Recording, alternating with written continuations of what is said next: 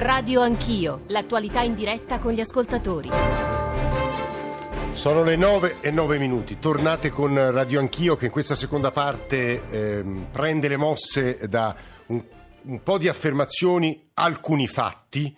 Eh, ma anche eh, sulla scorta, sull'onda di quello che chiedete voi ascoltatori. Allora, e metto in ordine, eh, anzi do un senso, un significato, un contenuto alle tre affermazioni che ho appena fatto. Eh, anzitutto eh, riprende alcuni fatti, alcune, alcune parole, scusate, del ministro dell'interno di pochi istanti fa, le agenzie continuano a batterle, parole di Matteo Salvini, la guerra che questo governo e il mio dicastero farà alla mafia sarà totale. I fatti sono quelli che riguardano soprattutto l'andrangheta. Anche stamattina ci sono stati degli arresti ai Castelli Romani perché l'andrangheta sarebbe eh, penetrata in diverse strutture ricettive, in particolare di uno dei, delle cittadine del, dei castelli attorno alla capitale, ma eh, se avete ascoltato i nostri giornali radio e i nostri approfondimenti di questi giorni, è in corso uno scontro tra due cosche eh, nella piana di Gioia Tauro e ci sono stati degli eh, arresti a Rosarno negli ultimi giorni davvero preoccupanti. E eh, poi c'è un, un altro eh, fatto rilevante, e cioè un'udienza del eh, processo eh, Emilia, che è uno dei processi più significativi che dimostrano, stanno dimostrando nel corso delle udienze la capacità penetrativa dell'andrangheta che è considerata dagli addetti ai lavori, ma poi sarà con noi anche Nicola Gratteri, quindi immagino che ce lo confermerà, la più potente organizzazione criminale del mondo, non soltanto del nostro eh, paese che ci impongono eh, di parlare di questo. E poi c'è un elemento diciamo più contingente, ma che crediamo anche importante per il lavoro che cerchiamo di fare al giornale radio, e cioè un ciclo eh, di reportage, eh, di racconti eh, che Anna Milan sta portando avanti in questi giorni nei e dai comuni che sono stati sciolti per infiltrazione mafiosa. Uno di questi, peraltro sciolto per la terza volta negli ultimi anni, è quello di Lamezia Terme Terme, che è, come sapete, una città eh, calabrese e la Calabria è la eh, patria eh, della la patria, ora sbagliavo dire la patria, insomma è la regione nella quale però tutto promana e mi riferisco ovviamente all'andrangheta. Abbiamo bisogno delle vostre testimonianze, delle vostre osservazioni e l'ultima cosa che dico, proprio perché voi ascoltatori ci scrivete sempre, non parlate sempre gli stessi temi o di aria fritta, raccontate il paese reale, raccontate che cosa accade nelle regioni del sud. 335 699 2949 per sms, whatsapp, whatsapp audio, radio anch'io chiocciolarai.it per i messaggi di posta elettronica. Anna, buongiorno, benvenuta. Buongiorno a voi. Allora, raccontaci innanzitutto il capitolo di oggi del tuo viaggio. Allora, intanto io oggi sono in Emilia Romagna, Emilia Romagna che è legata con un filo rosso proprio alla Calabria, Calabria che stamattina abbiamo raccontato, in particolare il comune di Lamezia Terme. 70.000 abitanti, è il terzo comune della Calabria. Da una parte eh, si vede il mare, dall'altra parte si vedono eh, gli Appennini calabresi, quindi una posizione strategica centrale nella regione, c'è un aeroporto importante, c'è una stazione ferroviaria molto eh, frequentata, insomma una città molto molto importante, sciolta per la terza volta l'amministrazione eh, nel novembre 2017, le prime due volte, prima nel 1991, seconda volta nel 2002 un quadro eh, inquietante leggendo le carte, vi do solo due elementi. Due ex consiglieri indagati per concorso esterno in associazione mafiosa, nella relazione poi si legge di voti arrivati in modo illecito sia alla minoranza sia all'opposizione. Eh, viene segnalato poi per esempio che l'ex sindaco da avvocato ha difeso alcuni boss, alcuni elementi di spicco delle cosche, secondo la relazione anche da dopo eletto. Lui ovviamente si difende, ammette di aver difeso questi boss ma eh, solo in primo grado. Insomma un quadro veramente diffuso di illegalità, dalla gestione dei beni confiscati agli appalti a tutto il tessuto economico e sociale.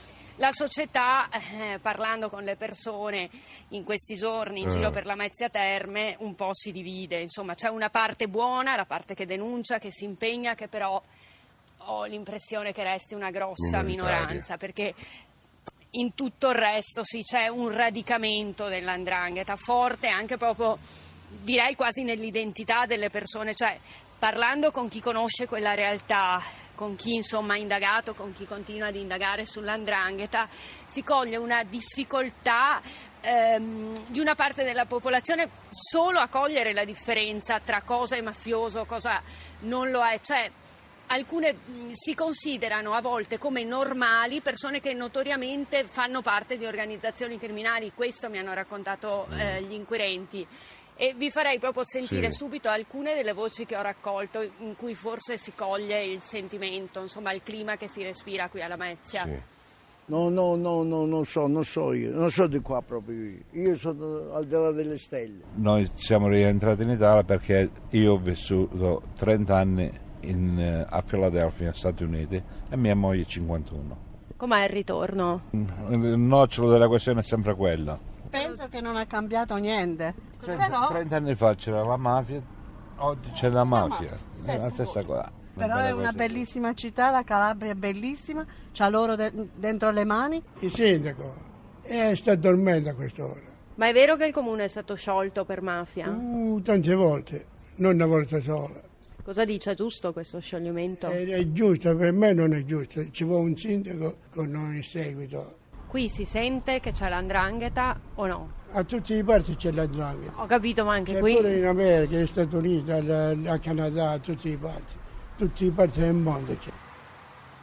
Anna. Ecco, queste sono alcune, eh, sì, eccomi qua, alcune delle voci che ho raccolto. Quindi sentite da una parte si sminuisce, dall'altra c'è quasi l'orgoglio ferito di una comunità che appunto per la terza volta vive questo scioglimento e, e dall'altra si coglie quasi appunto una differenza nel discernere ciò che eh, appartiene al mondo criminale e, e quello che invece non ne fa parte. Tutto questo ovviamente è legato anche a, a una situazione economica complicata, cioè una certa mancanza come di prospettiva che si avverte Vabbè, ovviamente la disoccupazione, per esempio, questo è un dato sì, tutto, gli indicatori giovani... economici della Calabria, soprattutto per i giovani, sono, temo, i peggiori d'Europa. Quindi... Eh, eh esattamente, ovviamente tutto si tiene in questo contesto. Eh, eh, il sentimento, almeno che mi sembra dominante in una parte, è quello quasi di una rassegnazione, cioè eh, una città che a cadenza quasi regolare per la terza volta viene sciolta per mafia,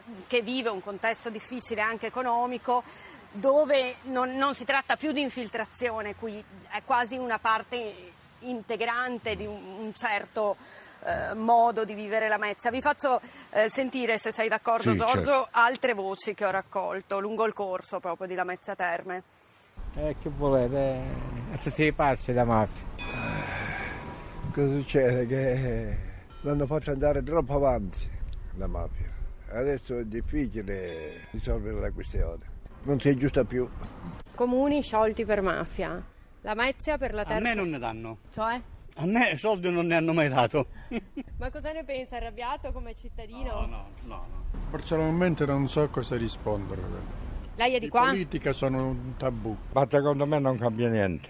Purtroppo siamo andati qua e qua dobbiamo morire. o no?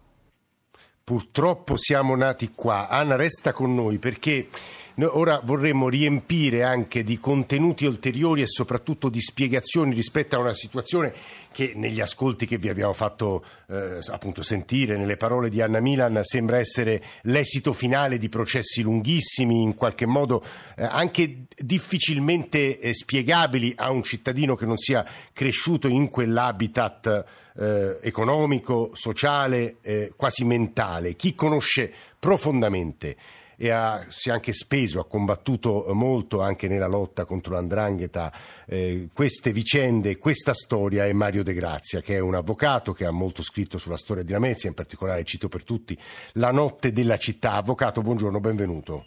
Buongiorno, buongiorno. Perché devo dire che i nostri ascoltatori, soprattutto quelli del nord, ora ci stanno mandando messaggi di questo tenore. Fa male ascoltare queste voci anche così disincantate, quasi a dire che eh, una realtà del genere viene ereditata. Ha sentito eh, un ascoltatore che mi pare dicesse purtroppo qui ci siamo nati e quell'habitus sia incambiabile. Ci, tutto, però in realtà, eh, come diceva sempre Giovanni Falcone, tutti i fenomeni umani hanno una loro storia e anche una loro fine. Perché non è possibile incidere in questa storia che sembra quasi iscritta in certi territori? Avvocato De Grazia. Eh, buongiorno a tutti, Buongiorno. anche agli ascoltatori e a lei. E intanto voglio ribadire che io eh, ciò che scrivo nel libro La notte della città, editore Pellegrini, ha eh, il compito, vuole avere l'obiettivo non di infangare la città, ma di aiutare i cittadini a una riflessione forte, seria e le forze politiche soprattutto ad assumersi la loro responsabilità, a cominciare veramente a rompere quel mu- quella, poss- quella situazione intermedia che può esserci tra le collusioni mafiose, la politica, le istituzioni, il vivere, il vivere civile. E la Mezia è una delle più grandi e belle città della Calabria. E come diceva la giornalista Anna eh, Milan poco fa, il contesto che ha descritto è proprio esatto, è dotata di infrastrutture enormi, po- porto, eh, aeropo- aeroporto, autostrada, nodo ferroviario, quindi ha delle potenzialità enormi anche come posizione geografica e però un giovane su due è disoccupato, un, lavora- un- un laureato o diplomato su due resta fuori o va fuori a lavorare. Questo implica e significa che lo sviluppo che potenzialmente questa città Cioè, avvocato, ha, la, la fermo solo, la fermo solo un secondo. Quello che è il- veramente sconfortante è, da un lato, la ricchezza enorme, eh, la cui fonte principale credo sia il traffico di stupefacenti, ma poi con Gratteri, con Tizian, su questo saremo, Esatto. saremo molto più precisi, che mette nelle eh, tasche degli indranghetisti delle quantità- una quantità di soldi spaventosa, eh, con un, rica- un ricasco sul territorio che è sostanzialmente nullo se tutti emigrano, se i giovani non hanno lavoro, se gli indicatori economici sono i peggiori d'Europa.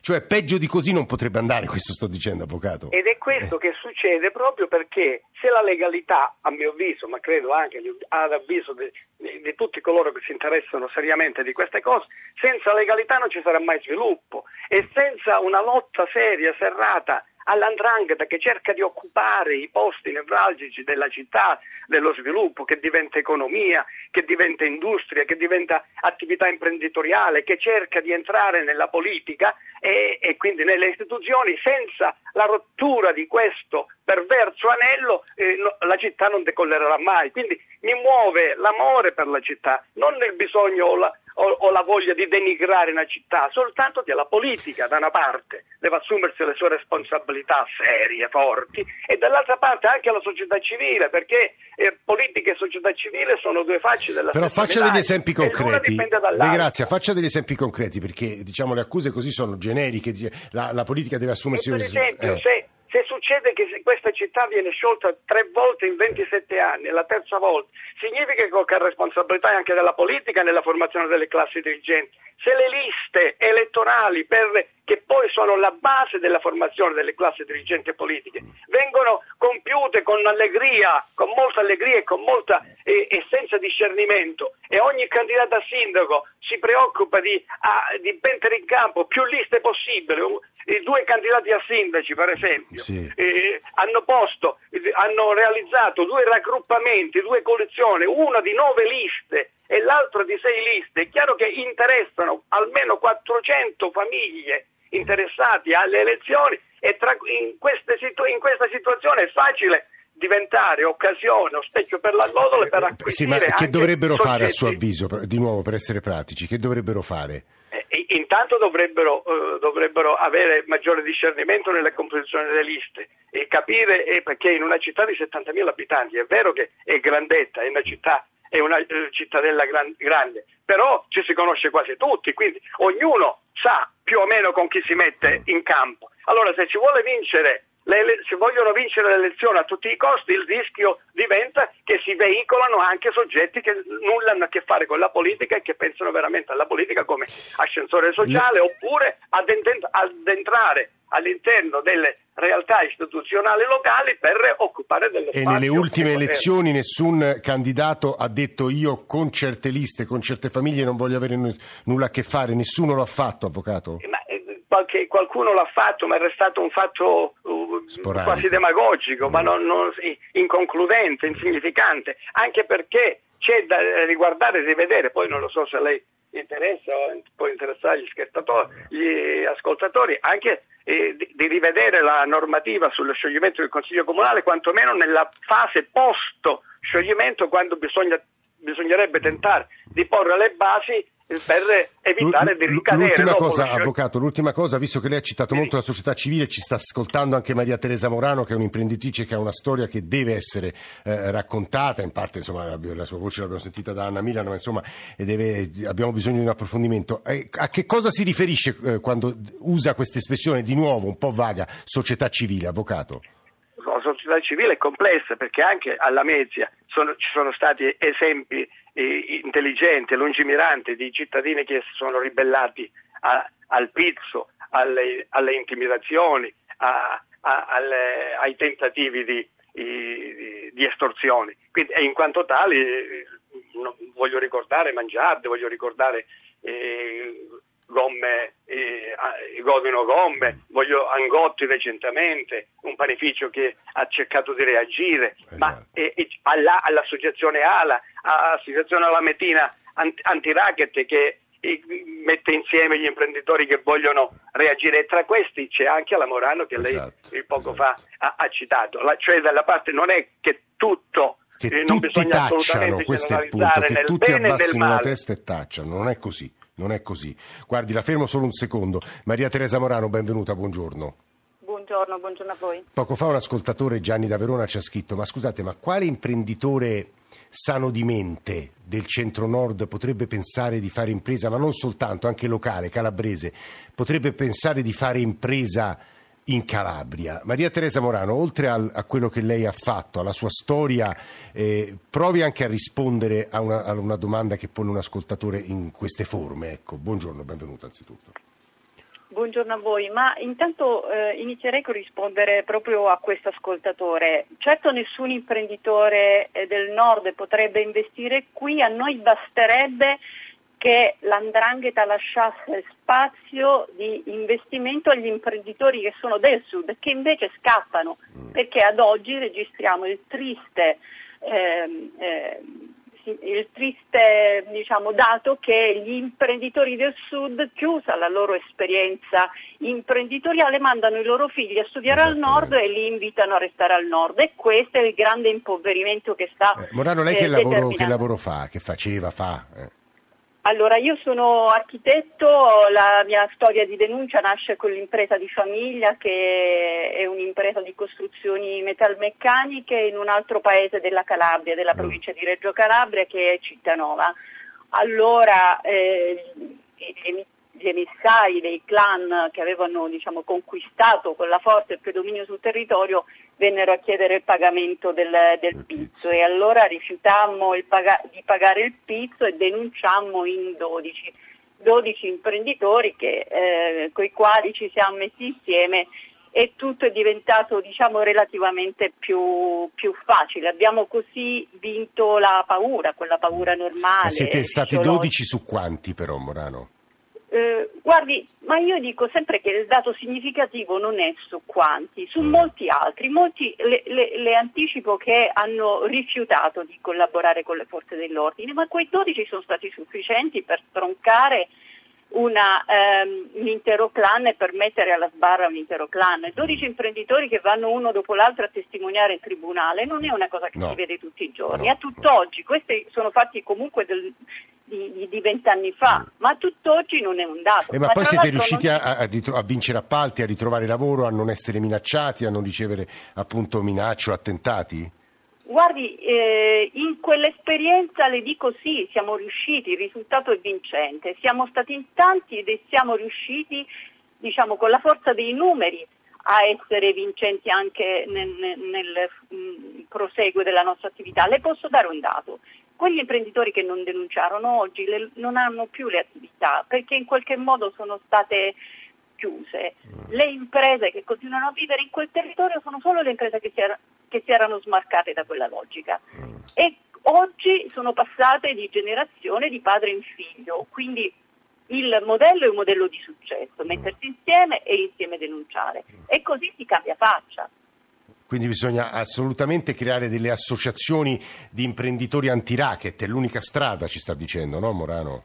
Guardi, nella mia esperienza posso dire che è stata l'unica strada a Cittanova, è stata l'unica strada in molte altre città e, e tenga conto che anche alla Lamezia i nomi, ha, i nomi che ha fatto appena poc'anzi l'avvocato De Grazia sono nomi di imprenditori che hanno denunciato alla Lamezia e le aggiungo solo che questi, queste prime denunce questi primi arresti hanno consentito l'avvio di tutto quel ciclo di eh, operazioni di polizia che sono scaturite poi dai pentimenti, perché a quelle prime operazioni di arresti eh, qualcuno ha, uno ha cominciato a pentirsi e da lì si è innescato un effetto domino che oggi porta a circa 20 i pentiti e i collaboratori ehm, eh, delle forze dell'ordine. Quindi diciamo che eh, comunque il risultato, l'effetto di questa azione di denuncia, di risveglio della eh, società civile, degli imprenditori si è sentito. Mm, Morano, la fermo solo un secondo, eh,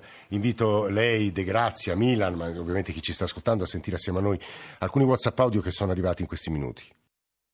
Buongiorno, mi chiamo Tommaso, sono un imprenditore nell'area trasporti e spedizioni internazionali. Ho lavorato molti anni al porto di Gioia Tauro con un mio ufficio che avevo aperto due volte, adesso sono stato costretto per la seconda volta a chiudere e non per interferenze mafiose, ma perché il carattere dei calabresi eh, non concepisce che qualcuno possa fare un investimento e che da questo investimento possa trarne del profitto in quanto quanto il, qualsiasi po- cosa possa essere generata deve rimanere in Calabria a beneficio dei calabresi. Buongiorno, mi chiamo Valerio e sono di Reggio Calabria. L'andrangheta ha sempre tratto linfa e trae linfa dalla situazione economica e sociale calabrese che è disastrosa. Io paragono sempre l'andrangheta a una ferita che viene curata con un semplice disinfettante. Se si combatte l'andrangheta ma non si immettono nella società calabrese valori economici e sociali positivi, questa ferita non si rimarginerà mai. Buongiorno Zanchini, ma fate un sacco di commenti. Guardi che al sud manca lo Stato. È tutta lì la questione. Mancanza delle istituzioni. Morano e eh, poi De Grazia, rispondete voi a questi ascoltatori, poi chiudiamo con Anna Milan, ci fermiamo un paio di minuti e poi saremo con Nicola Gratteri e Giovanni Tizian. Maria Teresa Morano, imprenditrice. Allora, intanto su quella, sulla questione delle istituzioni, non, non concordo con eh, il, lo, il, telespettatore che dice mancanza di, dello Stato. Eh, certo è fondamentale una diversa eh, sinergia istituzionale per arginare questo mh, cancro.